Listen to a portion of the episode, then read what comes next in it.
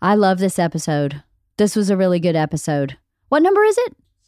69. Uh oh. Should have done it about sex, right? Oh well. Next time. Um, but this is Jocelyn and her friend Ann.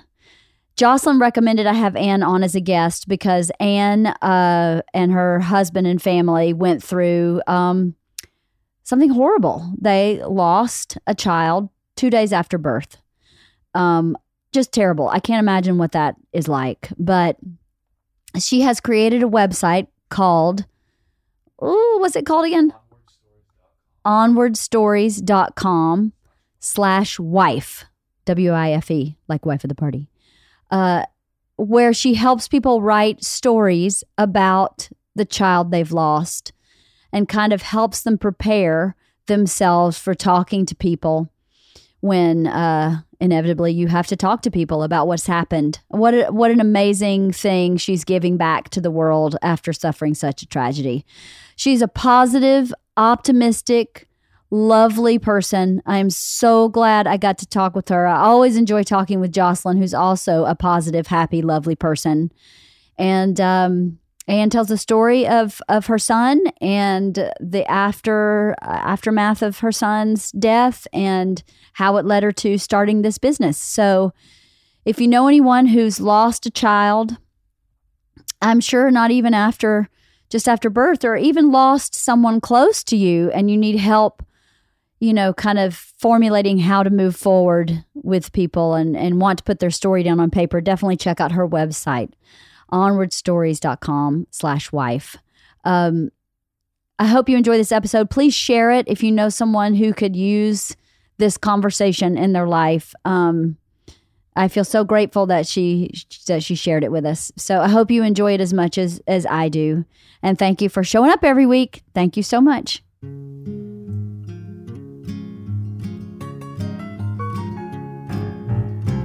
I rode my bicycle past your window last night.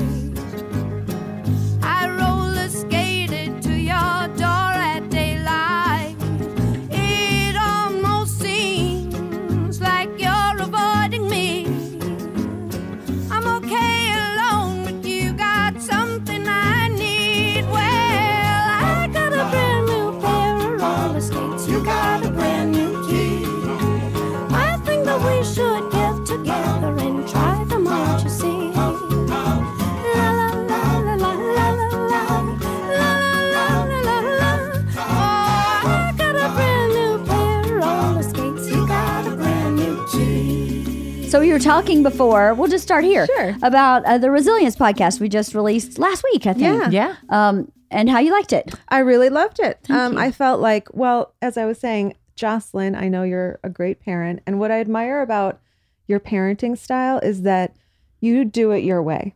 And you always have, like, ever since you were pregnant with Junie, I just remember you just saying how you wanted to raise your kids. And you just re- had a really clear idea of how to do that. Um, and then in the podcast, Leanne, when you were giving all these examples of how you parent your daughters, I mean, I was learning a lot because my oldest is 10. Mm-hmm. And so I felt like I was really picking up on this tricky stage that we're at because it was a lot easier for me when they were younger. I feel like my best parenting uh, ability years are like up to toddler age. And then once they start like navigating friendships and and really fighting back on stuff, that's where I really struggle because probably because of my upbringing where like I want to not be so strict. I want them to feel free. I want them to be able to do what they want to do and be their own people. But I liked hearing your way of sort of being very clear about expectations and the reasoning behind that. Right. Yeah. I mean, I hear. I hear you. What I got the friend. The here's what was hard for me is parenting the poor parenting of other parents when their kids would mm. come over and the kid would come over and have this whole set of behaviors that was not okay in my house. Mm-hmm. Let's just say hitting, for an example. Obviously, they weren't hitting really in elementary school, but how to, that was one of my biggest challenges is then now I'm parenting someone else's kid. And and I have to go back and reparent my own kid because now they've seen this behavior and went, "Ooh, that looks kind of nice. I think Yeah. I'll do that." They they I used to call it trying on different behaviors. They're trying on their friend's behavior, and uh, you know, like a costume. Oh, she smarted off to mom. Let me try that. Right. How won't that feel can good? and now you're parenting another parent's poor parenting. Right. That would make me crazy. Not that everybody needs to parent the same, but I felt I feel like there's some basic rules of society that we all have to go by. Yes. You- we all have to follow the law, right? Yeah. Uh, it- you you can't drive when you're 14. It's against the law. You can't Mm-hmm. steal. It's against the law. You can't hit someone. It's against the law. Right. So it's kind of a good way base to start where this isn't even my rule. Mm-hmm. This is the rule society has come up with that you have to comply with. So how do I start teaching you that when you're 4, right? Yeah. Hitting is an assault when you're an adult. so Right. let's cut the assault off at four when it's still okay. Yeah. I've used that example too. Like you can't hit because when you're an adult and you hit, you go to jail. That's exactly right. Yep. That's exactly right. I don't know. Parenting is is I think when you don't have a roadmap, it's easier sometimes. And sometimes it's harder. You can put your feet on the couch. Okay. Oh, I, Make ju- yourself I just did. Um, good. That's fine. Um, I don't know. Not having a roadmap makes it where you can just make it up as you go, as long as you stay in integrity with mm-hmm, yourself, right? Mm-hmm.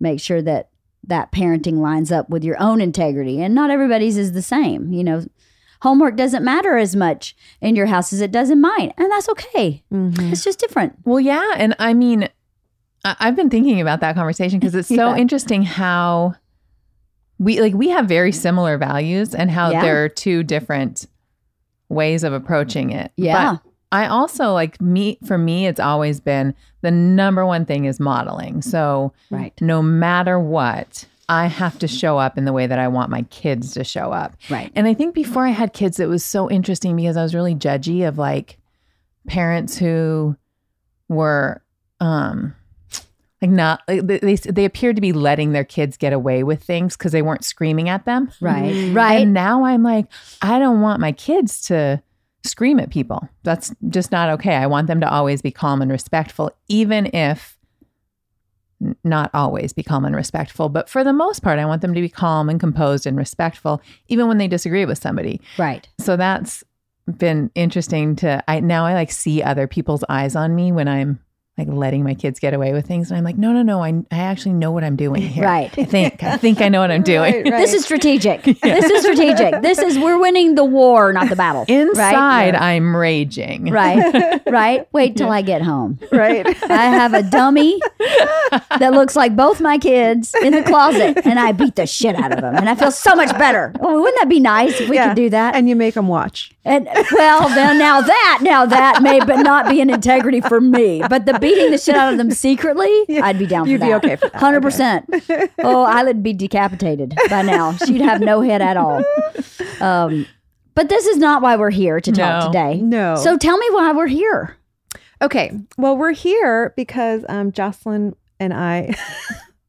Jocelyn has, has been a friend of mine for a long time. And so I started working on um, this idea I had um, for helping women who have experienced baby loss. Mhm. So, miscarriage, stillbirth, or infant loss tell their stories. Right. Um, and that came about in a very long and windy way um, after the birth of my fourth child. His name was Michael. And he was full term when he was born. He lived for two days and he Mhm. had a, a condition called congenital diaphragmatic hernia. And so that's when the diaphragm, when the baby's developing, doesn't grow all the way across. And the intestines sort of migrate into the lung area, preventing the lungs from growing. Mm. So they are fine in the womb. I mean, they have everything they need. And then once they're born, it's a matter of finding out whether this child has enough lung capacity to survive. And so the survival rate is about 50%. Mhm. And so we knew from 20 weeks of pregnancy um, that he might not survive. And So you knew when you were pregnant. Yes. Okay. Yeah. And um, we were still extremely hopeful. And, um, you know, I know uh, with the topic of resilience, it was like that to me, when we got that diagnosis, I was still just like, oh, we'll beat this. You know, like I 100% thought, like, that 50% of people who lose their babies, like, that's not us. We're going to do everything we can do. We go to UCLA hospital and they'll take care of it. Um, and Jocelyn, you were on the email list where I like had my little email campaign and I was like, everyone, here's what's going on. And we would like you guys to say prayers, you know, whatever you can do, send good vibes, whatever. I didn't say good vibes. People wrote back and said, we'll send good vibes. You're like, I didn't ask for that. right? We'll do our best. We won't pray. We'll do our best. Um, no, but people were very extremely supportive. And I just really saw it at first as just like this thing to overcome. And we were going to make sure to overcome it. And so we went to um, UCLA, which was phenomenal. And they said there's this experimental surgery in Houston um, where it really sounds experimental too. Um, they do an in utero surgery of inserting a balloon, a balloon, little teeny tiny balloon, into the baby's mouth, What? and you leave it there. I know it sounds like I'm making it up, but I'm not. Um, How they- do they even figure out how to do that? I don't know. I don't know. But they discovered that when they do that, the amniotic fluid that normally like freely goes in and out of the mouth, that way it would um, create pressure for the lungs to have to push down and grow. wow. Yeah. So we went and talked to this doctor, and it was, I, I haven't checked to see like how far this has come now, because Mhm. this was five years ago almost. But at the time, it just sounded really out there. Yeah. Um, and the survival rates weren't that much better. Like it was almost definitely you would go into preterm labor because of this. And so your child would not be full term. And, you know, we just thought this doesn't really feel like a fit for us. We'd rather um, just kind of stay the course and whatever, whatever happens, happens with this baby. Um, and somewhere in there, I mean, I was, I really was praying a lot. I was just like constantly reading spiritual stuff and and I don't know, thinking about how to think about it Mhm. overall. And somewhere in there, Mark and I, thankfully, I feel this was a lucky thing that we both kind of decided to stop working so much to create an outcome because we Ah. felt that it was really in the end it's it's not it's not in our hand of course it's not in our hands but Right. it's not even our desire you know it doesn't really matter. And so um we kind of thought of it as you know we had three older kids at the time. So that's my 10 year old 9 year old and 7 year old and they just like your kids they came out and they had their own agenda. You know what i mean? They Mhm. they are their own person. They are their own they clearly have their own path to something that we don't know what it is yet. But uh, that's kind of um that's kind of his story too you know that's Yeah. michael's story. So we just said we don't know like what is in store for him but we're just going to be open to whatever it is. So then um when he was born he got hooked up to machines right away. Um and it seemed like he was doing okay because whatever numbers they're looking at like the oxygenation and the heartbeat and all that stuff was okay. But um this the second night they said you know these numbers are not looking good anymore and sometimes there's a honeymoon period when the baby's born Mm. and it looks like everything's good and you're going to be okay. And so, I mean, I just, we totally thought like, okay, we're in the clear. He's going to be in the hospital for a while. Maybe we'll have to do this like surgery to fix the diaphragm because that, that's very common for kids with CDH who are born. Um, they'll like patch it up if, if there's enough lung tissue, they can patch it. And then sometimes there are more surgeries, but like they can still live a normal life. So, um, they did an MRI the next day and they said we couldn't, we didn't really see any lung tissue. Oh my goodness. I know. So they said there's just no way like he, his lungs will sustain his organs and you need to think about saying goodbye. And they said, we'll try one more machine to see if it will like prolong um, his um, levels so that he could grow some lung tissue. But when they tried that machine, that did not work either. Hmm. Um, so in the hospital, I mean, the staff was so incredibly amazing at like helping us say goodbye to him. Um, and until then, I had been really, I don't know if I, I guess it was until the second day where I thought, like, okay, we're going to be taking this kid home and here we go.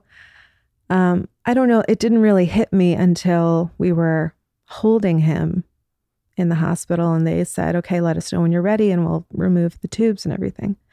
So that's, that was the very emotional part Yeah. of that experience. Um, it was also just incredibly. I mean, I don't know if you guys have been around someone who's died, but like to just be there in that moment is is unbelievable. You know, to get to be with somebody as they die. Right. Um, and my, I didn't, I wasn't like, I just wasn't really equipped. I feel like to to know how to handle that. And I just remember my husband being so amazing and like talking to him, you know, and saying, "You're gonna be okay." oh, I wasn't expecting to get emotional here, but it's okay. There's a but tissue look at right there. Leanne. She's just such a good listener. She's just there. You're present. It's not. I can tell it's not like something that. Well, it's, a very um, difficult story to hear. It's you know I can't imagine going through that, and I, I have like eighteen questions already. So many. And I want to say this too. I mean, Ann says that she wasn't prepared, but I, there are a lot of things about Ann that are remarkable, but Ann's ability to like communicate what she needed and um, to kind of like model how to be in that situation was remarkable. I, at, at Michael's funeral, I, and this is 100% true. Ann and her husband were comforting us. Um, and I, I just am so grateful to have been in Ann's life when this happened because she was, eh, you know, I, I'm sure you hate hearing how inspirational this you were, but Um, I don't. I don't really talk with people that much about it. I mean, that's what I will be doing now. Right. Um, but honestly, first of all, I was so grateful to have you in my life because you were an incredible friend and just supporter, and you were always like willing to do anything. And I remember you were always offering to help with the kids and stuff. Um, but after we had him, like it was going home, and the the kids who were, I keep trying to remember how old they were at the time. I think they were two, four, and five, something like that. Like they had no concept. Oh like no. we we took the advice of the person in the hospital. She was like a child life expert, so she said, just give them very clear information, keep it brief, and let them come back to you with questions. Which I was so freaking glad that she came and talked to me before we left the hospital. So I did that, and I was like, um, so, so what I was going to say, and I did say, was um, Michael was very sick, and he is not coming home from the hospital, and you know, I know you might feel really sad. We feel really sad. We were really excited to have him home, but he's not coming home from the hospital. And I remember they were just kind of like, so can we watch Dinosaur Train? Like, they just had no concept. no concept. And then, the, but this is the, the humor in all this stuff.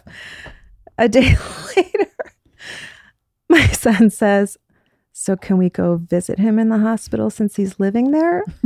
Like, I wasn't clear enough to say- heart. he died. I mean, I didn't say that part thinking I was keeping it real basic and like that was a crucial piece of Maybe too basic. Maybe too basic. Too basic. so Aw. we did have a lot of these like mini conversations Right. over the weeks and my youngest Vincent he it really did not hit home for him and so like of course I still had my pregnancy belly for a long time and he would always be like patting my belly baby in there baby in there. I'd be like, no, he's not in there anymore. He died. And he'd be like, baby. you know, like he No. just didn't get it. I mean, that is one thing that you, I remember being so hit by seeing you and you had the baby belly and you had to pump and you don't, yes. like people who haven't been through this don't ever realize, oh, Jesus, Uh-huh. here's a woman whose body is producing milk who, Yeah. Body thinks this, there's yeah. a baby somewhere. yeah, Yeah. that's right. That's crazy. I know. And so what I've what I've learned is that it can happen also with miscarriage. Your milk comes in, stillbirth. I mean, I I guess I had been expecting it because when he was born, I was like, okay, I got to start pumping and storing my milk, and like I want to keep the milk flow going and all that. And then going home, yeah, I'm still going out to the garage for 30 minutes at a time to pump. Wait, why are you going out to the garage? Oh, our house was tiny. Oh, okay. You need some privacy. I mean, the kids were on me. Oh, I was like, a I'm going to go to the refinished garage. You had a refinish Yes, garage. yes, okay, yes. I, had I should like, say like the not- back office. really I not sat on the back image. bumper of my Volvo and, and pumped, right? I'm like, this just went a totally different direction. Yeah, what the hell is going on in Hold your house, Ann? on. You remember where we lived? I do, I do, okay? yes. Neighbors passing by. Hey, just pumping my boobs. It's, everything's good. No, car's not broke down. I'm good. That's really funny. Oh no, it's just like some quiet time in that garage. So I don't know if I ever told you this, but we went. Um, well, you know this part. We went to your house and took your kids to the park a couple of days after Michael died, and my kids must have been five and three, five and two. You know, Yeah. yeah, Yeah. little, little. My ki- and um, on the way there, we were like, you know, the kids might be really sad. Just don't bring it up. Which Mm-hmm. I have such a different. I would have such a different response now, having like really talked to you about this more Yeah. but um you know really just grilled it into my oldest do not bring this up and so of course the minute that your oldest got in the car my daughter says to her are you sad about your brother dying and she Ann's oldest daughter just goes nope nope. and just yeah went about like but not only that, she was the one because she was the oldest. She had a she did not like to talk about it. Mm. She did not want me bringing it up. Like we did bring it up all the time, but when I would say like, "Hey, do you want to go to the cemetery and visit, you know, visit Michael's grave?" Mm, I don't know, maybe later. Like it was just not something she wanted to talk about. Our middle child, who was 4, he wanted to talk all the time. He would openly cry. He was he was so like in tune with his feelings about it. Mm. Um and then our youngest, like I said, he didn't yeah He was too He just- little. yeah, he was too little. He was so too little. interesting how much you like need to follow their lead and what great advice you got from the lady because yes. you had two Well, different kids in that And with our oldest, I still, I mean, for years, it was like, okay, is this going to turn into like a psychosis for her that she's not Right. talking about it? And so I remember last year um, on his birthday, I was putting the kids to bed because we still put them to bed. They don't go to sleep on their own. Yeah. Okay. what do you mean put them to bed? Like we sit with them in the room till they fall asleep. Oh, you do. well, you're a bad parent. Get out. I don't want to talk to you anymore. no, there's judgment. No, no, no. There's no judgment I'm here. Teasing, I'm teasing. We were sitting there and um, I was like, hey, it's Michael's birthday. And I thought I would tell you a little bit about his birthday and the time at the hospital because you guys were so young when it happened. And so I did talk about it. And when I got to the part of him dying, that's when she finally just let it all out. I mean, she she cried. I swear it was like the first time she'd ever cried about it. And it was Aw. I was so relieved Yeah. yeah that she could finally like let herself feel that about him. My oldest is that way too. Uh, I think that she processes very privately and she does not want anybody to see what's going on. Now, the, the youngest for me is like your middle. It's Okay. all over her. Yeah. So I wonder if she processes vicariously through her little sister Right. to an extent, which is not necessarily completely healthy in my perspective. I think what happened with your daughter is more healthy at some point. At doesn't some have to be when everybody else does it, but at some point there has to be a, a processing just for her. Mm-hmm. And it always for Georgia seems to become where she can no longer hold it and then it falls out. Now Right. she she can't just say, "You know, I'm feeling really upset about something." And I'm not even sure what it is. Let's chit-chat till we figure it out. No. She's like, Mm-hmm. "Nothing's wrong with me. I don't know what you're talking about." And you're like, Really? Is pea soup shooting out of your mouth sometime soon? Because you are possessed. And then 15 minutes later, she'll have a full meltdown. I don't know what's happening. I don't know what's happening. And I'll go, perhaps. Could it be Yeah, that's definitely what's happening. I'm like, Jesus, can we go back to the pea soup part and just go to this is what's happening? Right. Or even the middle of, I don't know what's happening, but I am saying, yes, I am upset. She will fight me and say that she is not upset when she literally is a different human being walking around my house. Yeah. Where I go, you are so clearly. But that vulnerability for her within herself, because I'm a I'm a pretty safe person. Mm-hmm. At least I think I am. I mean, every person I know tells me every secret they've ever had, Right. and I find it that must be part of who I am. But she will not do that.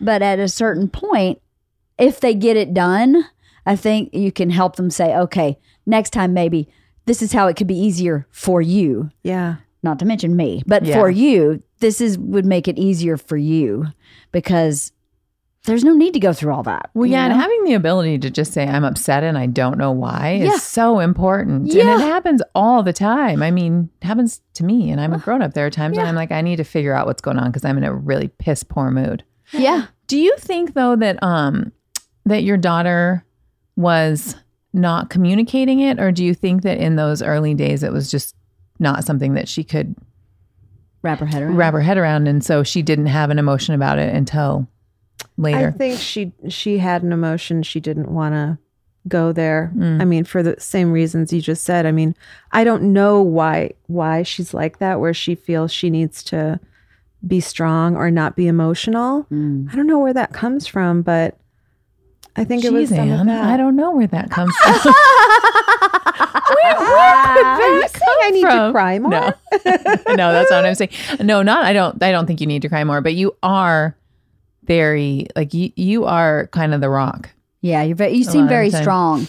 But okay, so then maybe it was my fault because when we came back and we were talking to them, it was I did not let myself have emotional breakdowns in front of them. Ever, Oh. ever. Yeah, I was not going to be be the mom who Yeah. like lost her shit.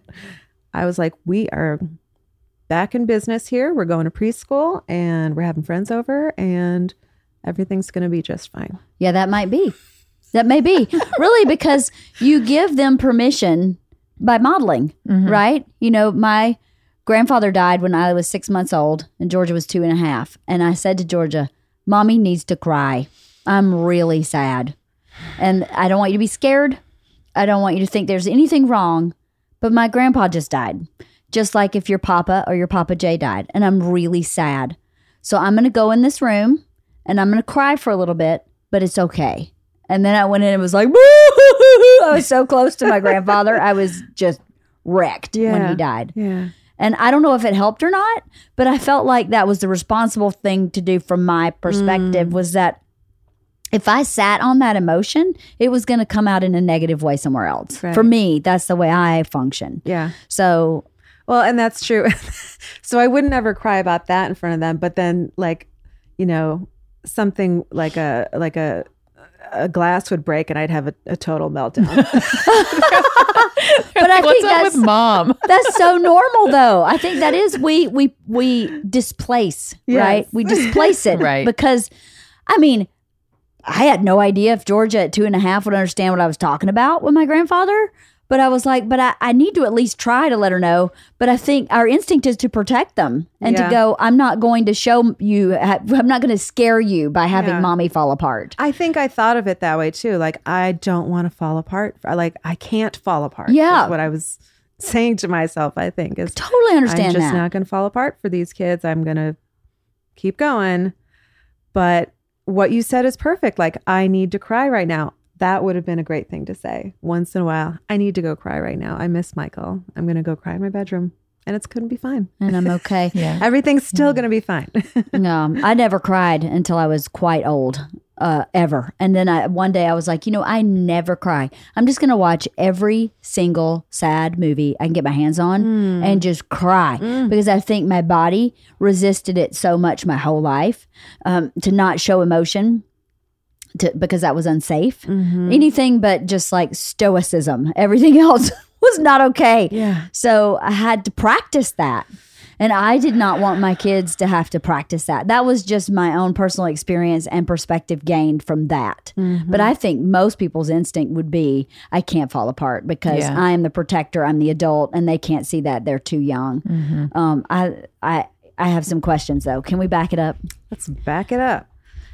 So when you found this out, what was the primary emotion you felt when they said we see a problem? Is- Um, surprise, Surprise. surprise, and almost immediate. Like, okay, how do we solve this? Mm.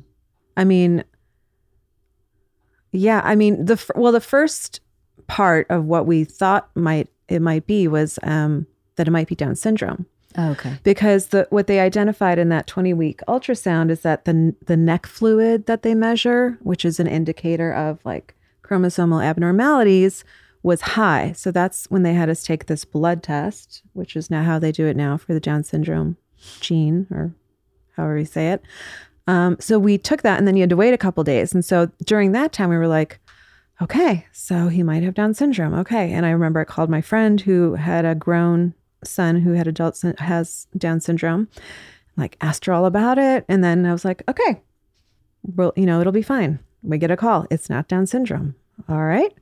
So we go in again. And that's when they found um, the diaphragm was not growing. And so that's when you know yeah i think it's common that a lot of people just go into research mode. And once you see that there's a it's i didn't see the 50% fatality i see 50% Right. survival You saw glass half full. so that's where we're going yeah Right, right. We're I going mean, glass half full all, all the the way. way Right. So now do you think in believing in glass half full, did it make it easier or harder when it was glass half empty?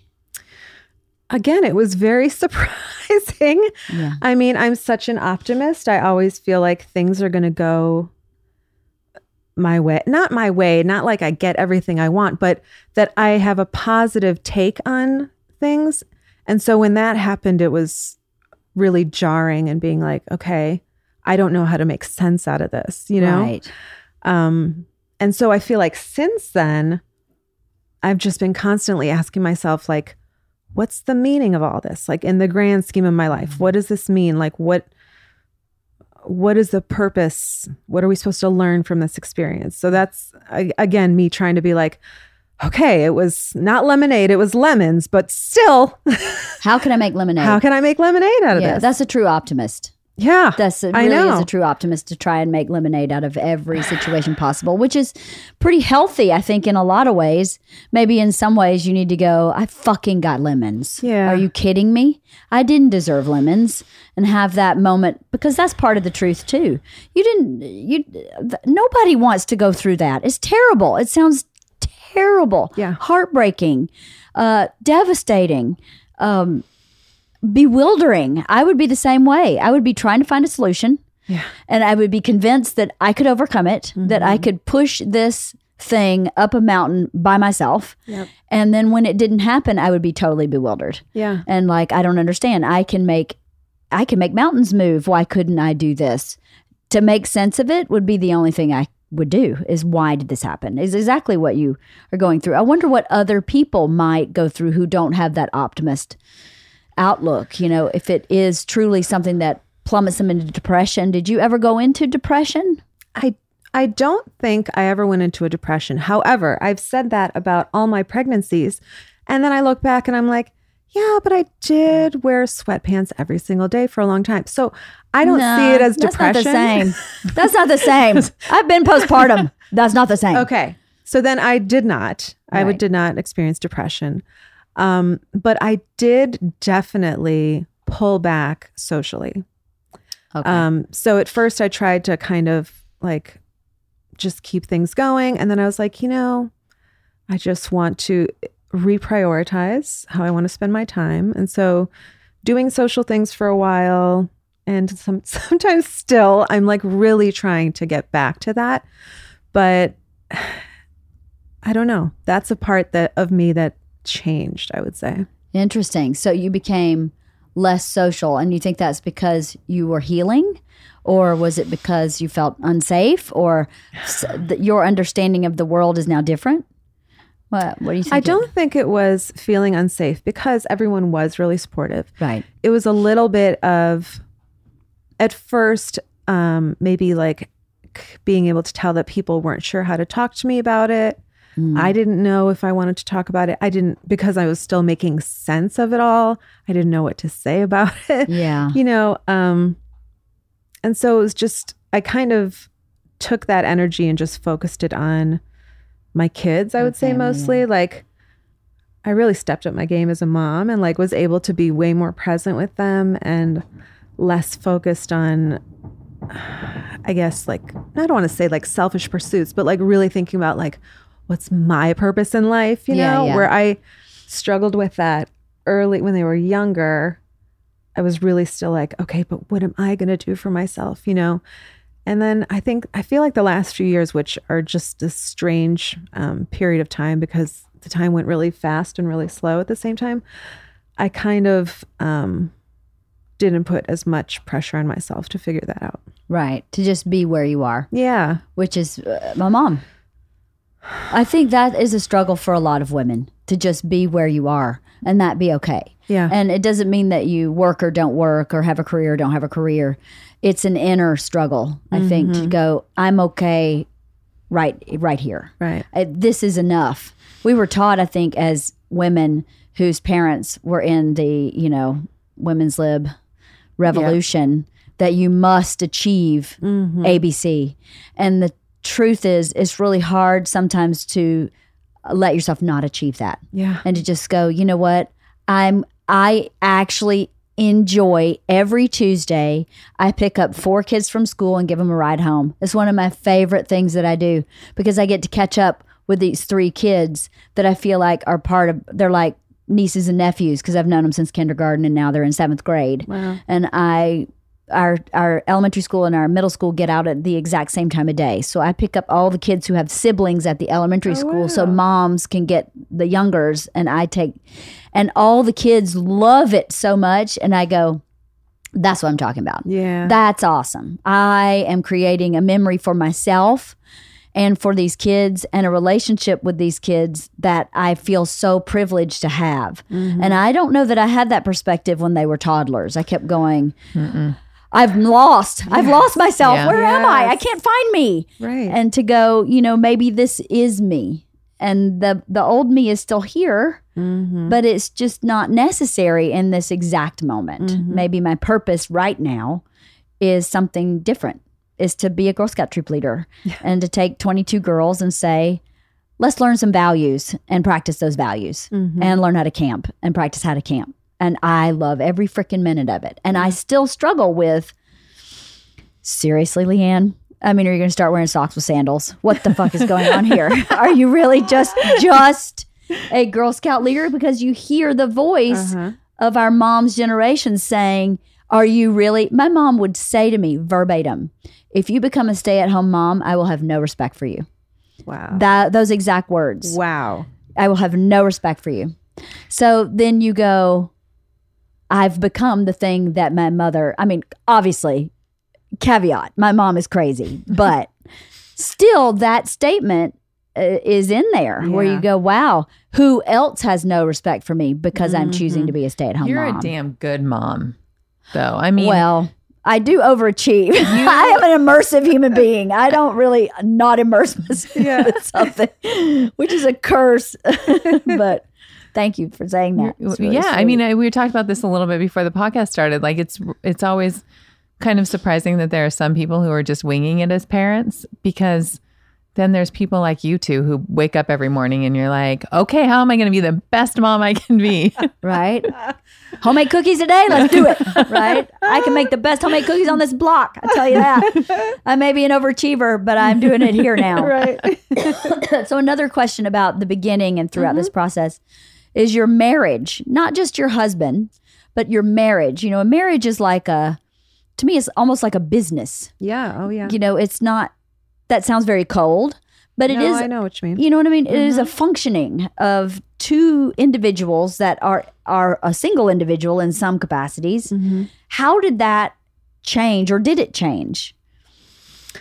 Um, it changed in that I think I don't know if this is common or not, but I felt that our marriage definitely grew stronger as a result of this because we were both in really good communication the whole time and really like hearing each other's perspective. Like the surgery thing, I mean, we didn't know what to do, but we thought we'd go check it out. And then once we did, so weird, I just realized there's a camera there. Oh yeah, you're on Candid Camera. I mean, I knew there, but I didn't like think about where they are. And then I saw the red light and I was like, oh, there's a Oh, camera. there's one like on me. There's one on you. There's one on me, and there's one on Jocelyn. this is being recorded. Jocelyn has one somewhere. I don't know. I don't know where it is. I've Who been here four knows? They're all times. over, and yeah. I still don't know where it is. Um, so anyway, it, it definitely felt like we were on the same page and and that we were on this mission together. You know what I mean? Like we were both like, oh yeah, we're gonna we're gonna do this better than anybody's done it. You know what I mean? We're gonna nail it every step of the way. We're gonna go to Houston. And when Houston didn't work out, okay, we're gonna go back and make the most of these next few months and do everything we can to, you know, make sure that he's got the best shot at living.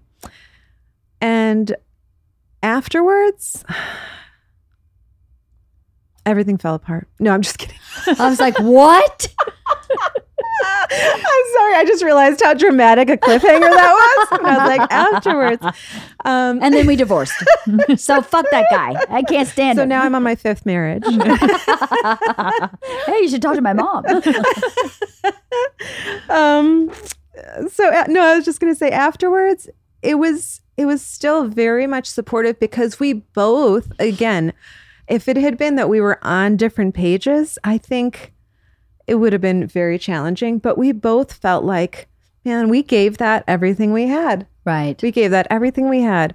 We got to meet him. We got to hold him. Like he is a special part of our family still. We both shared a belief that his spirit is with us all the time. Right. And I mean, when you have those things, it's not like, you know, when I had days where I was like, I just really miss him, you know, he would talk to me about it. I, I really felt supported, but also that there wasn't a lot of drama as a result of what we'd been through. I. Right. So I guess I was very lucky. Well, you both were. Yeah. Because it sounds like he received the same from you. Sounds like you were very supportive teammates for each other. Yeah. I Um, will say, I mean, again, this is kind of like on the on the spiritual spectrum because of what we'd been through and because I was like we did our best. I felt like after we should have been rewarded somehow. I don't mean like Interesting. I, I felt like things should be easier after that. And we should just, you know, like that was the hard thing we were going to go through in our lives. But just all the life hard stuff kept going. yeah, yeah. Well, that's interesting you say that because you have this heavy, right? yeah. And then you're putting all the stuff all of us deal with on top of it, Right. which I would imagine would make it harder. Yeah. You Because know- I don't know. I- don't know why I had this expectation. I'm sure it was like some deep, like bad theology. you know what I mean? Like you go through something bad, then you get something good.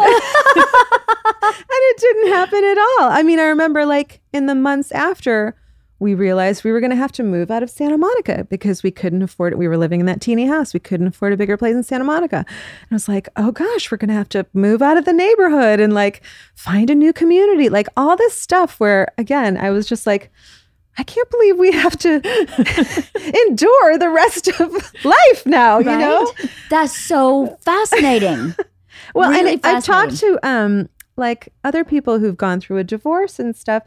I'm I think I'm not the only one who has experienced that where like maybe in the divorce you think, okay, I've left my husband.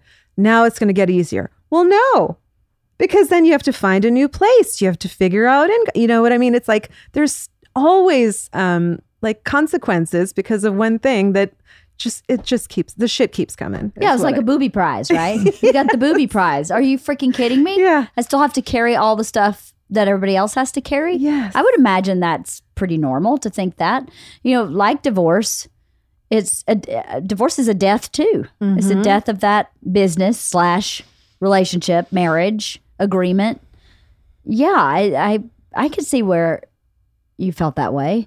Um, you know, they say marriages, I, I took this behavioral test with this guy a long time ago, Bert and I did.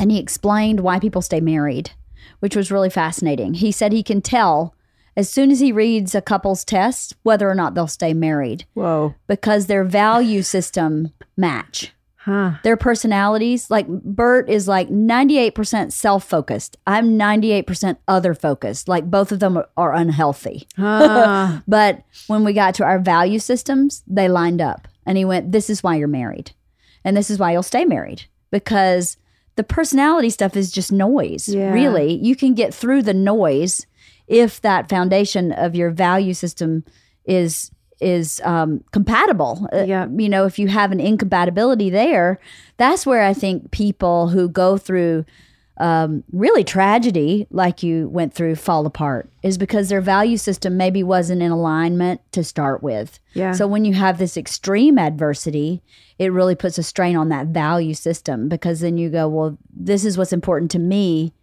and the other person that's not important to them at all. So how do you reconcile that? That would be very hard i would imagine. And i know people go through miscarriages and deaths of children and all sorts of terrible things and can't stay together can't make it mm-hmm. through. So that's a real testament to how your value systems really must line up. I think that I think that is spot on. And it's like like you said with the noise I mean when when we were going through this it was like everything else gets pushed aside and you get to that you get to the core values. Like okay we're committed to this child. Yeah. no matter what we're going to make sure he has the best shot and all that stuff that you were just talking about you know it, it becomes very obvious and I I'm sure you know for couples who maybe differ on their views of what to do in that kind of situation, that would be extremely stressful. i can't imagine how they'd get through it Yeah.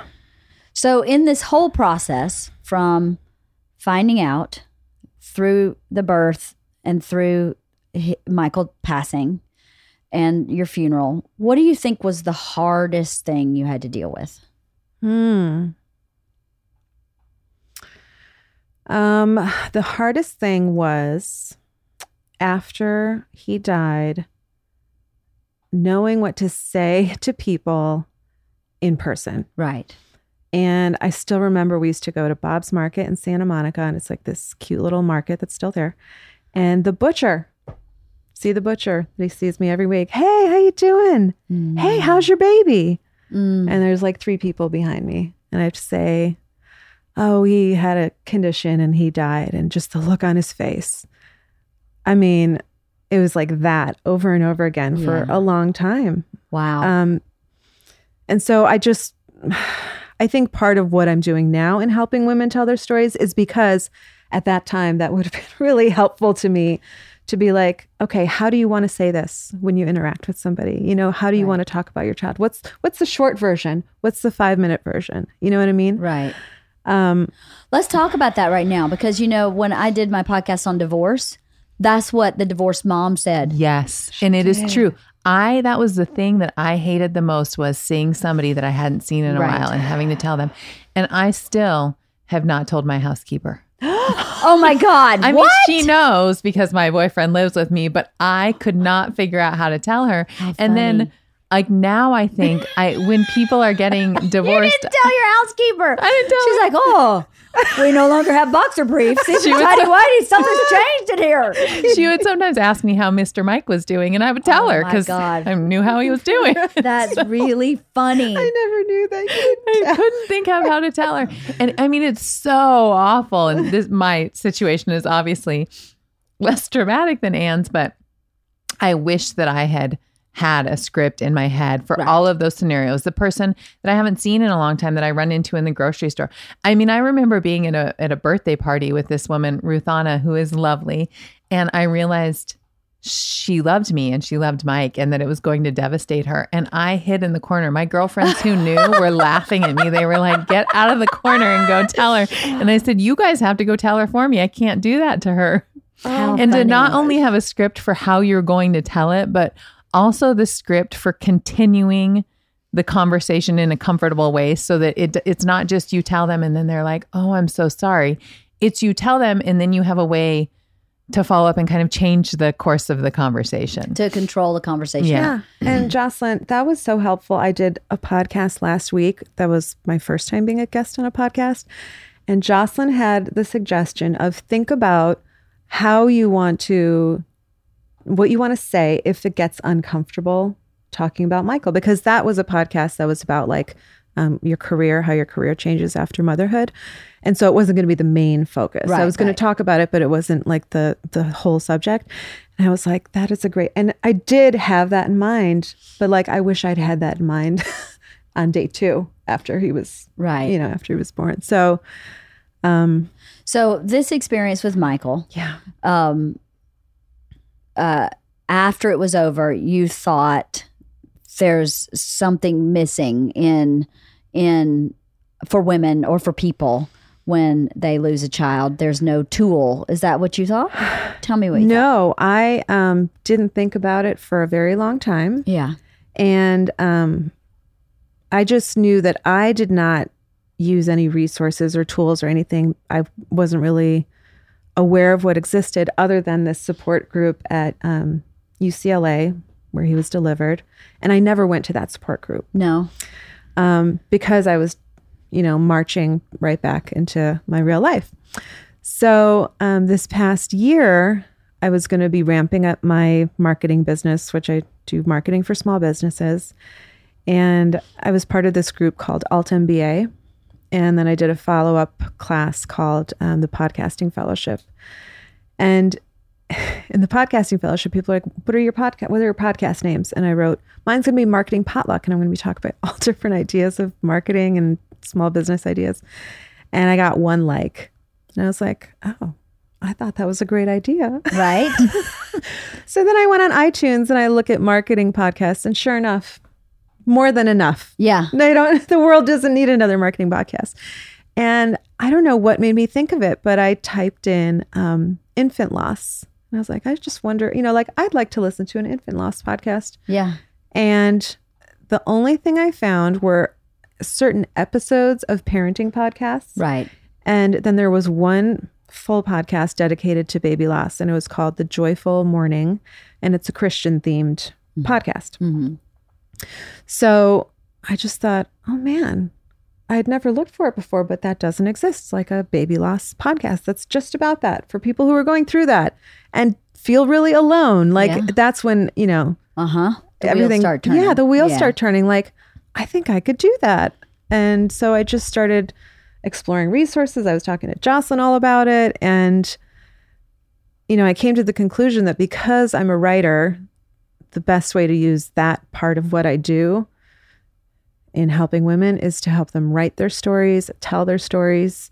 Um, I like thinking of things that happen in a storytelling way. I guess, um, like, I like the idea of writing your life story, being the author of your story. Mhm. Um, and so all those things, I just it just kind of came together so that I thought, okay, that's a service I would really feel useful in, Right. um, and that I feel kind of uniquely equipped to do.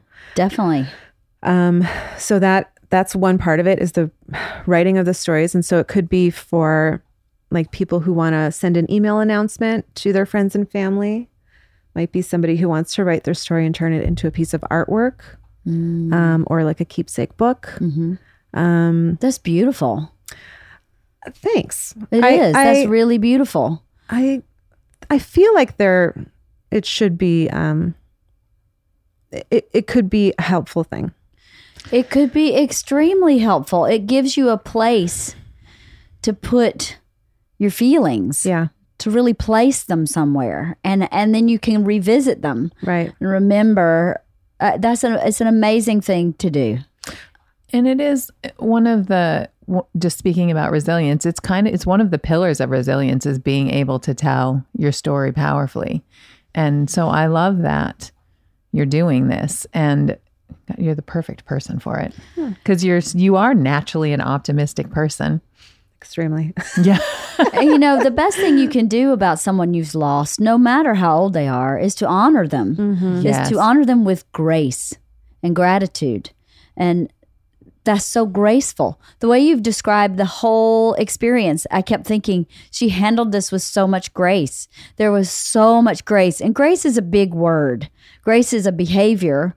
But to me, grace is also like um it's a spiritual word, right? And it's given to you. It's it is yeah. and it is it comes from a place of great humility you can't you can't have grace i don't think really if you don't have humility if you don't have some kind of recognition of your place in the planet in the sphere in the world and i don't know grace is a really powerful word i named isla isla grace because grace hmm. just means a lot to me Yeah. and if more people just handled their day to day lives with grace and gratitude, when things like this come up, grace is natural. Hmm. Grace is not natural for a lot of people, I don't think.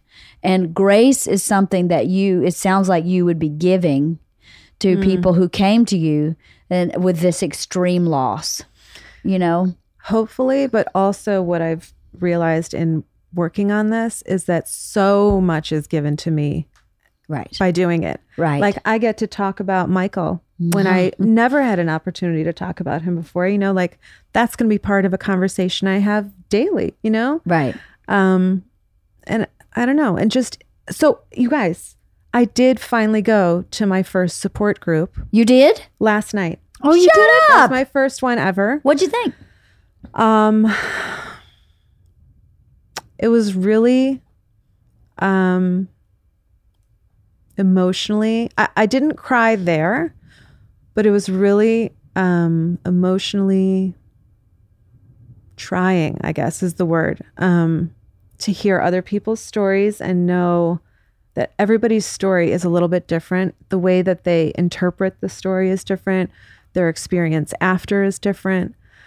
Um, I really liked seeing the couples who were there together. There were two couples who were there, and just seeing how close they were and helping each other. That was really beautiful. Did Mark go with you? He didn't go with me. We're divorced, so no. Been meaning to tell you, but I can't tell my maid. so I couldn't tell Jocelyn. I told everybody I couldn't tell Jocelyn. um, no, he didn't come with me. I was the reason I was going there is I called this woman Gina um, Cornfind who runs the group, and I remember her from this celebration of life ceremony that we went to. It was the only thing we did. Like that was a formal thing for him with the hospital. So we went to that, and it was like they had a reception. They read the names of the children who had died. They had a speaker. And so I thought of her when I was putting all this together and I was like, I wonder if she, you know, has resources that I should look into. And so when I described it to her, she's like, "Oh, would you, would you teach a writing workshop for the group? I've been looking for them to do something creative, like a creative outlet for them. So I'm doing that next month, but I wanted to go and just see the vibe. Yeah. And so when I went, I mean, I realized I wasn't there as an observer. Like I'm also um, experiencing healing through this. You know what I mean? Um, so I don't, I don't know. I mean, I'm going to go back for the workshop, but then I want to keep going back. It's just crazy that like five years later, it would still be useful to me. But I think what I will find more of is that a lot of the feelings that I didn't allow myself to feel at the time will probably reemerge. sounds a little bit like your daughter. yes, Hmm, interesting. Apple not falling far. you are so right. That's right. Maybe now it's safe. Maybe now it's safe. Wow. And having the opportunity probably to talk about him doesn't come up too often No. in normal day to day life. No, and I I hadn't known anybody personally that this happened to. Um, later, I found out that there was a mom at our school that this happened two years ago, but she and I have still never talked about it, even though we both know. You know, she gets my Christmas card. In our Christmas card, we mention Michael every year. Um, but we've just never had the conversation. I don't know. It just It surprises me a little bit because one of the things that I find so remarkable about you is that it's always been easy for me to talk to you about it. And I, like you did such a good job of keeping him alive and in conversations with your friends. And I never had that, oh God, what am I going to say to Ann emotion. But I don't have a lot of friends. So I'm special. I'm special. Remember, she shrunk her social circle after you, this. you made the cut. You made the We Thank kept you. talking. Thank you.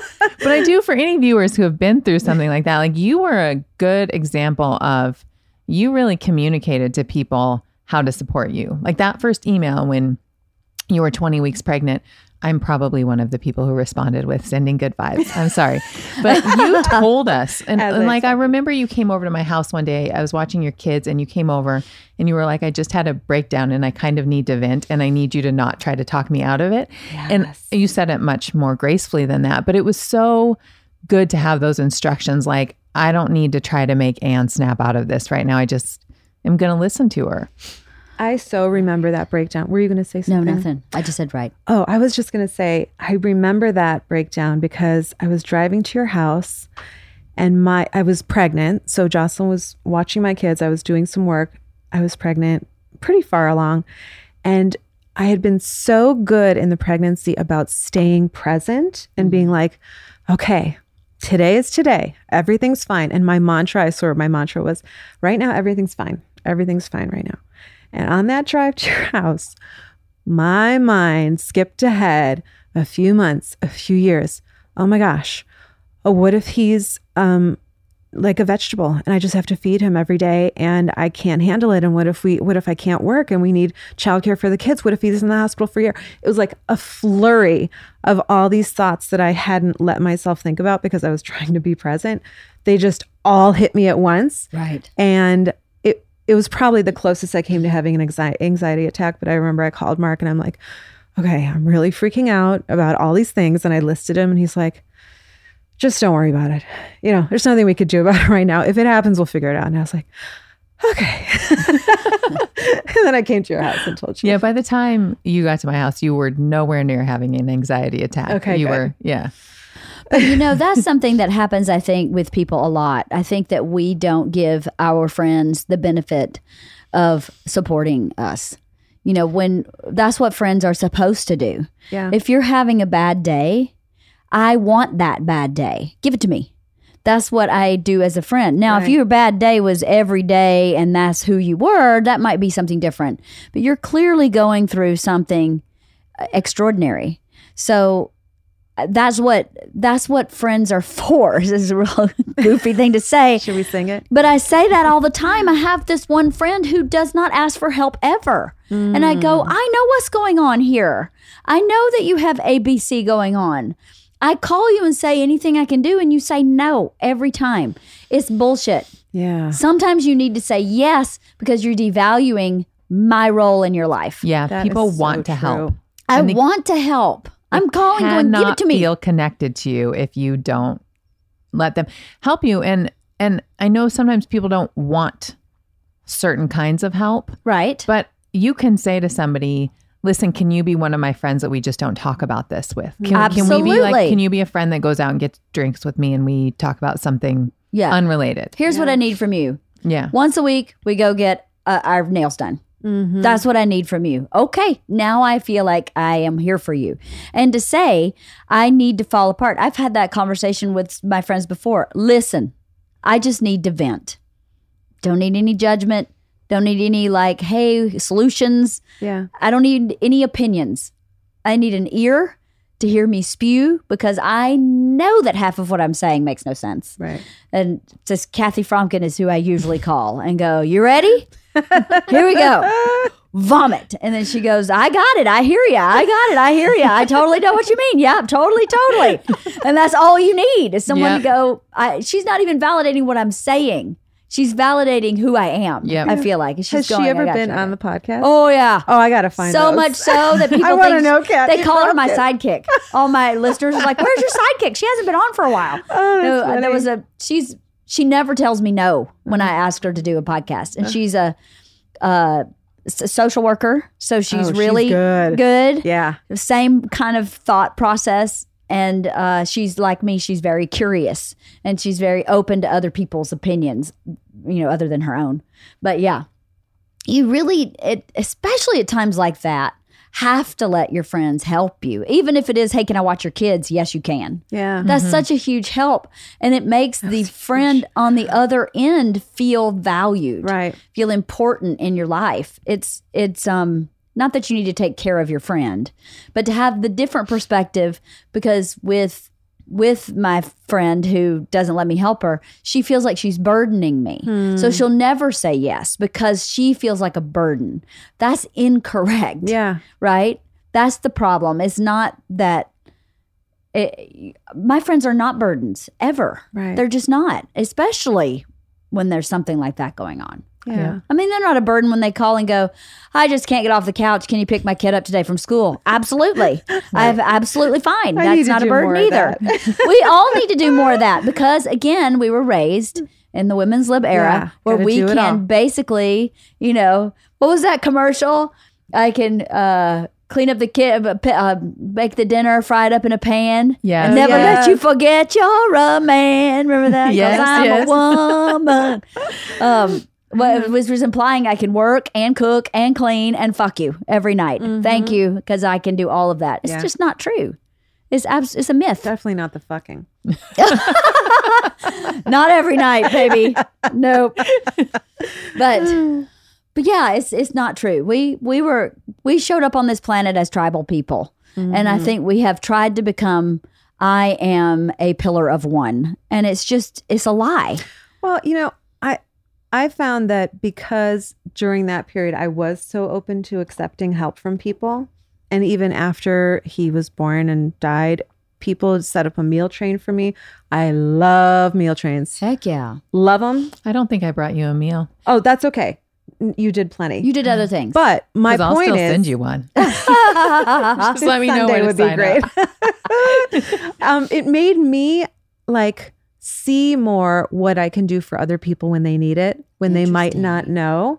Um, so now I feel like I'm really good at setting up a meal train, Right. but also like, um, you know, offering to bring a kid home from baseball or whatever. Like, if you're able to accept it, it's no big deal to give it, and then people feel more comfortable accepting because you're Absolutely. because you're modeling. Yeah. Exactly. Because you're modeling.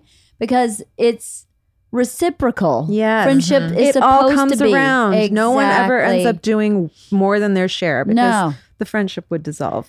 The friendship would dissolve. Yeah. Here's another thing tat. about this.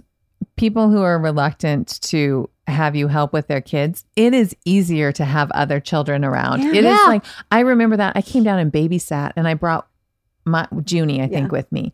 And it was Junie and your three kids. And I was like, oh, I basically just read a book because the four of them were a band of one. yeah, they just go Yeah, hang it's out great. together. It is. It is. It's much easier. Even picking up at school, they rush to the car. Oh, You know how long it takes Ila Grace Kreischer to get to the car when there's not somebody else? I'm like, lady, yeah, are you like crawling? Yeah. Uh, well, how so slow? And then on this day, on Tuesdays, boom, boom, boom. All four of them show up like boom, boom, boom, boom, boom. My daughter will do her homework if she has a friend at the house. I'm like, how oh, about you guys do your homework? And my daughter pulls it out of her pack like she's been doing it all along.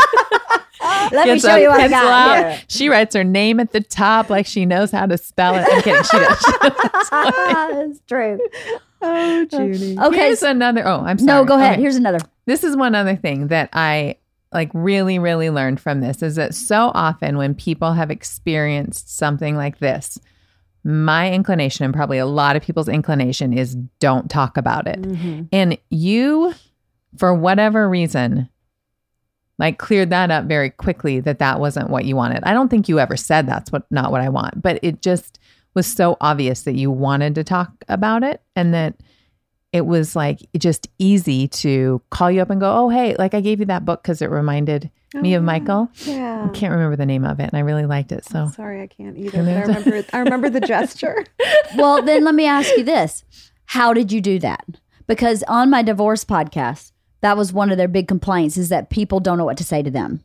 That the friends they've had, one of the women on my podcast was a group, was her a part of a large couple group, Yeah. and now neither she nor her husband are in that group anymore, and it's so awkward when she Yeah. sees anybody from that group. They don't know what to say to her, and you know this actually came up in the support group yesterday. it did. Yeah, because I think um, people who are maybe who maybe didn't have take the initiative to tell people how they want to communicate about it people are not saying anything to them including family and it's very very hurtful to them Right. um but at the same time they didn't say hey here's how we're going to talk about it from now on Right. so they said that what has really been helpful to them is people who will just out and out say, I don't know what to say here. I really, I don't know how to make you feel better, but I just want to listen. If you want to talk about it, I'm here to listen. Right. And so the friends who are just able to listen to them talk about it or just even open the door to that possibility, maybe the person's not going to take you up on it and maybe just say, "Oh, thanks, I don't I don't feel like talking about it." But just again, just the gesture, just showing that you care enough to say, you know, I'm sure, you know, like on Mother's Day, that was a big thing cuz Mother's Day just happened. And so these women said, you know, there was no acknowledgement of my child by my mother or whatever it was. And that's really, really hard for them. And so to be able to do something like just say, hey, you know, I was thinking of uh, Robin today and how you must be thinking about her and how are you feeling today or whatever. Um, I don't know. I, I don't even know the right way for every single person, but I know that if you're unsure, you can just bring it up. And if they don't want to talk about it, you'll probably get that message pretty quickly. And I think that if you're on the end of the person that it happened to, uh, and obviously I haven't been through what you've been through, but when Mike and I split up twice, and the first time that we split up, I did not want to talk about it. I talked to you about it, but I didn't talk to very many people about it, and I lost friendships, and I hurt a lot of people. And in retrospect, But why I would they be hurt if you don't because talk I didn't tell them about what was going on. I just said we split up, and I don't want to talk about it. And I think That's it's what you said to me, and I went, okay. I think But it's really hard to somebody? feel. I think it's hard to feel intimate with somebody. Intimate is maybe the wrong word, but it's hard to feel Close? connected to somebody when they're not disclosing anything about their lives. And I wish I wish in retrospect that I had acknowledged, like up front, I had said, this is what's going on. These are the emotions that I have about it. It's really important for me to keep myself together. And so I'm not going to talk about it. Um, what you can do is A, B, and C. Ah, And so, and I think in you know, it's it's in any situation where something is is causing people to have a hard time communicating with you. It's really good to be able to like know that script ahead of time. Like, hey, Mother's Day is coming up, and I mean it, the the responsibility should not be on the person that it happened to, but but if you can say Mother's Day is coming up, and you know, please acknowledge it. But that's part of it is that in our culture, we don't know how to address some of these things. right. And so until we get to that point, Yeah. it is on you to teach somebody what you want, you know? Um, Well, you know, I'm reading this great book called "It Takes Two Minutes to Build Resilience." hey. and uh, last night we read the one about taking care of your needs, uh-huh. which is, you know, know what your need is and how do you get that need met, right? It is not really another person's responsibility to get your need met, especially if that other person doesn't know you have that need. Yeah. Right. So, like, how could you possibly read your mind if I have no idea what you need? And it's such an emotional, sensitive, vulnerable subject. As shitty as it would be to be the the person going through that to get your needs met could be I don't know as simple as sending an email to everybody saying, "Here's what I need." I need you to be okay when I say I can't talk about this. Yeah. And I need you to be okay when I say, I need to talk about this now. I need you to just be open or mm-hmm. whatever it is that you need and express or express, I don't know what I need. So mm-hmm. be patient with me. To be communicative is not something that's natural for a lot of people anyway, either, because I think, at least where I grew up, you don't want to burden anybody with your bad feelings or problems. You know, they send a meal and then that's oh, I did my duty uh, is how the perspective of the person going through when that's not true. You, you've all been on the other side of someone in your community passing away, not even as close as you, and wanting to be there for that person. But I guess just communicating your need is one of the ways you build resilience. Yeah. And it is necessary. I mean, I would never presume I'm I'm the person you described. Where uh, when my friend got divorced, I said I don't really know what to say, and I don't know what you need. Yeah. But I'm here. You want to go have a drink? You want to go have a chat? You want to go to the park? You want to go for a walk? You want to laugh? You want to talk about it? You want to talk about it? I'm cool with all of it, Mm-hmm. but I don't know what to say. Yeah. And uh, she said something like, "I don't really know what I need." Yeah. So then at least we know. Okay, we both Right. don't have a clue, but you know I'm here for you. Yeah. So if you need it, just call me. Exactly. You know, And she knows that you're there for her when she's ready. right? Yeah. If she's ever ready, and I don't need to be you, there for her, her person. I Mm-hmm. Well- just need her to know that as a friend, I'm here. But I don't need to be that person. Yeah. Like with you, when you said I don't want to talk about it, I don't need to be the person you talk to me about that. I just need you to know I'm here. Yeah. I'm good with whatever you need because I'm not going through anything. So, you know, Well, and what you said about, you know, losing friendships because you weren't forthcoming about what you were going through. I have recently thought of some friends that I I guess I kind of dropped because I didn't keep them in my inner circle. And now I would like to have a friendship with them again. right. But now it's on me because maybe Yeah. they didn't know what to say, but I wasn't reaching out to them either. And so now it's my turn to, I'm going to have to do this call her up and say, Hey, I've been kind of, you know, retreating the last couple of years, but I really miss you. And I hope I didn't hurt your feelings and I'd love to have dinner. I'm like gearing myself up for that conversation because I'm not looking forward to it. I don't know, but I'm I'm I also have like all these ideas of what she thinks of me uh, mm. in as far as like did she think I was mad at her or that I that she wasn't supportive? Does she feel bad that she wasn't more supportive? You know, it's like I'm making up all these stories. Maybe she's totally fine and just says, "Okay, great, let's go to dinner." Just giving you space. Yeah. Maybe.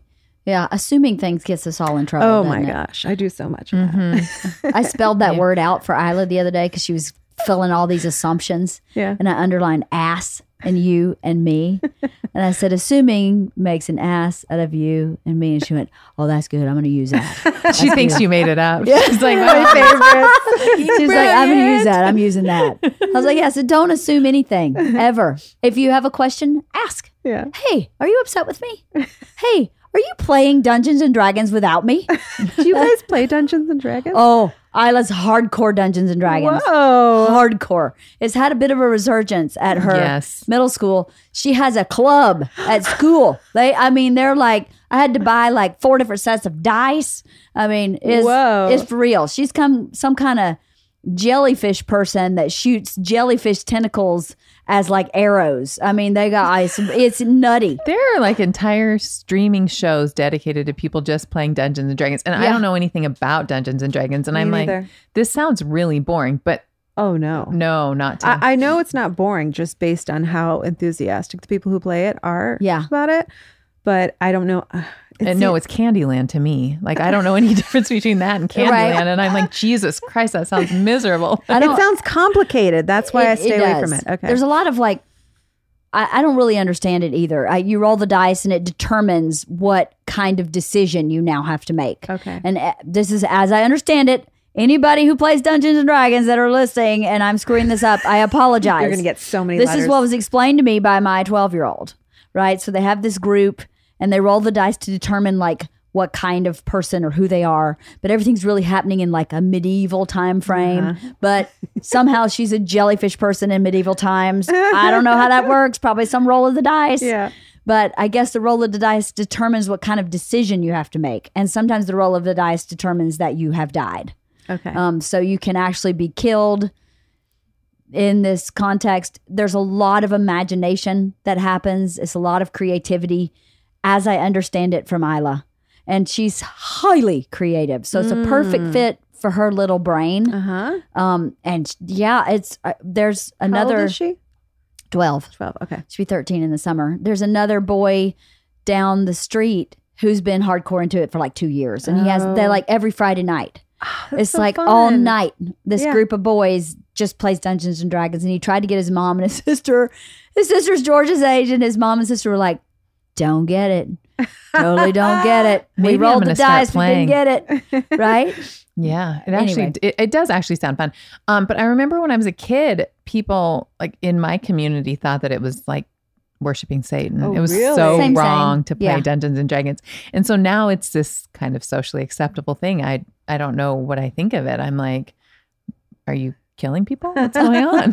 Because Is it still satanic? according to my Montana community, standards. Yeah, Montana. this is really bad. it was bad in Georgia too. It was it was of funny? the devil. Yeah, but huh? it's just a bunch of dice. Right. But of course, in Bowdon, Georgia, poker was of the devil. Mhm. so you know, people still played it on the side. Yeah. So I don't Someone know. in my family sent me an article about how yoga is of the devil. Too. I saw that recently. That I was like, no, come No, on, uh-uh. that's a real stretch. It really is. Oh, Pun, pun. good Ah, job, ah, man. that was a good pun. That was a good pun. In my church, sex was of the devil, unless it was to procreate. So Wow. I don't believe God made you feel that good when you had it to not use it. That's just my own opinion. Um, there's this great movie that came out a few years ago, but I just saw it. Captain Fantastic. Have you guys seen it? No. Uh-uh.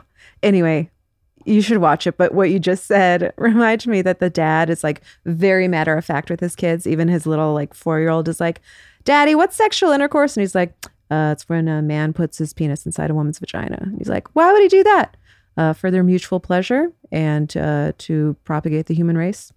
right? Just Wait, I have seen this one. Oh. I think I have seen it. Is I it they're the one they live it. off They the live, grid? yeah, off the yes. grid. Yes, I love that movie. I have Man, I think you'd it. like it. I probably would. Captain Fantastic. Yeah. I remember when it came out, and it, I just got by me. You know, it was one of those that you just didn't. You would love it. I'll have to. I'll have to check it out. Yeah. So, do you uh, you you have a like a full blown company? What's your uh, My website is onwardstories.com. So, a fun thing that I just put together for the website, um, you know, our friend Julie. Mhm. So, Julie's daughter was born on the same day as Michael. oh wow And every year, I mean, I think every year, maybe like every other year, she would send me an email on her daughter's birthday and say, I mean, talk about like taking initiative and being a great friend. She would say, Hey, I'm just thinking of you today, thinking about Michael, and I hope you're doing well. Aw. I mean, she did not have to do that. And it was so incredibly generous of her. And so when I hear about people saying, like, no one acknowledges my child's birthday or acknowledges me on Mother's Day, um, with this email software I use, I discovered that you can send people an email on their birthday. So I thought, what if we made it so that someone could receive a card, a digital card on their child's birthday? So that's what we built. That's You put in amazing. your child's name, your child's birthday, and I'll send you a card. That's Um, fantastic. so if you go to onwardstories.com slash wife, okay wife, wife um, then you'll find out like where, where you can put your information in. That's amazing Isn't that fun?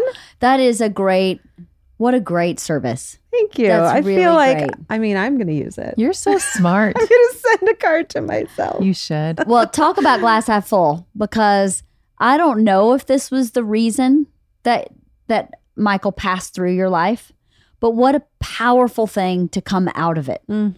to make a choice to take that tragic terrible time and pay it forward really you to, to help other people cope by writing their own stories by getting a digital birthday card so they have some acknowledgement on that day that's so powerful Thanks, LeeAnn. really healing and just beautiful Thank you so much. And thanks for having me on here to talk about it and talk about him. And I mean, I know it was maybe not um, your usual topic, but um, I really appreciate you having me on here. no i'm so uh grateful Thank that you. talked about it. That's uh, there's so many what i keep hearing from people who listen uh when I do topics like this or depression, or even though I did one a long time ago on autism and dyslexia, Mm. is that there people are hungry who have been through that to find something similar because like you said you didn't know anybody else Mm-hmm. at all who had experienced anything like that.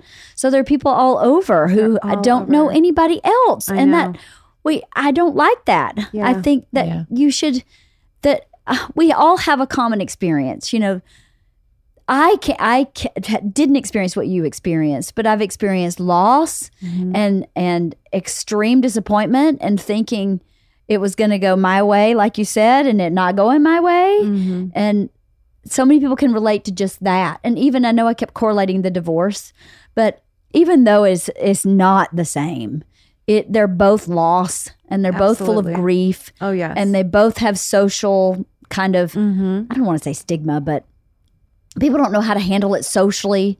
So even though we talked about your experience, there are so many other people I think that don't have that experience that can relate to the process Yeah. of having something terrible happen, getting to the other side and how do you build from that because that's what you did is you got through this and started building even with going to the group session last night Right. that's another building and that will inform how you help people write their mm-hmm. stories. It will inform everything else you do. It's a it's a beautiful give on your part. I think people don't think about the give that needs to happen with each other in a community you know? Mm.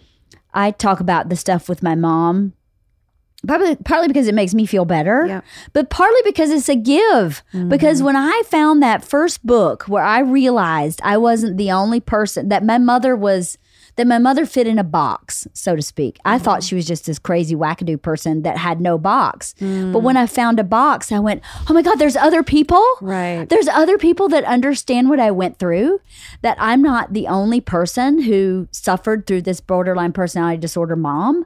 That made me feel so much better and less broken. Right. Um, so that's what you just did is offered another avenue for someone who maybe doesn't even have your experience to feel less broken and less alone because we're not we're not really broken No. But and we're we- not alone. and we're not alone and there we shouldn't feel that way Yeah. so thank you for sharing Thank you, LeeAnn. thank you for jocelyn for recommending it Yeah, Thank she you, was like i got a good one for you Oh, thank well, you so here's much. how I feel about Ann too. I mean, when this all happened, like Ann and Mark are the last people in the world that I would wish this upon. But now I look at it and I'm like, these are the perfect people to have handled this. They're like I'm so glad that Michael had you guys as parents.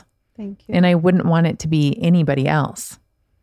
I, I know what you mean. I mean, I, um, I mean, I think about how his life was really short, but man, he, he was totally loved, you know, right from start to finish. Mhm. So, that's amazing and what a gift for you yeah. to be able to love that person Mm-hmm. and to see him and hold him and Yeah. have him make it to term and have two days that you could give love. It's about the give, man. The give. we don't give enough in the society these days. It's always about what about me? Yeah. What about me? What about me? I'm so glad you're doing this podcast Me too. Just. Yeah. You didn't know I was this uh, holistically hippy dippy, did you? I didn't talk about this in tennis. so I do believe that. I believe that if we focused more on giving and grace and gratitude, we'd have a much better world instead of what's in it for me. No, you don't agree with my side? Then your side definitely sucks. And it's not Yeah. true. It's not. It's absolutely not true. There's common ground in every human being. You can find it. You're a good person to um, bring that to light. I feel. You think so? Yeah, I do. Oh, that's very nice. Hmm. Thank you. Well, thank you for coming. Thank you for sharing. I appreciate it. Thank you. And I'll put your website on my website. Okay. Okay. thank you. What do we do now? Leave?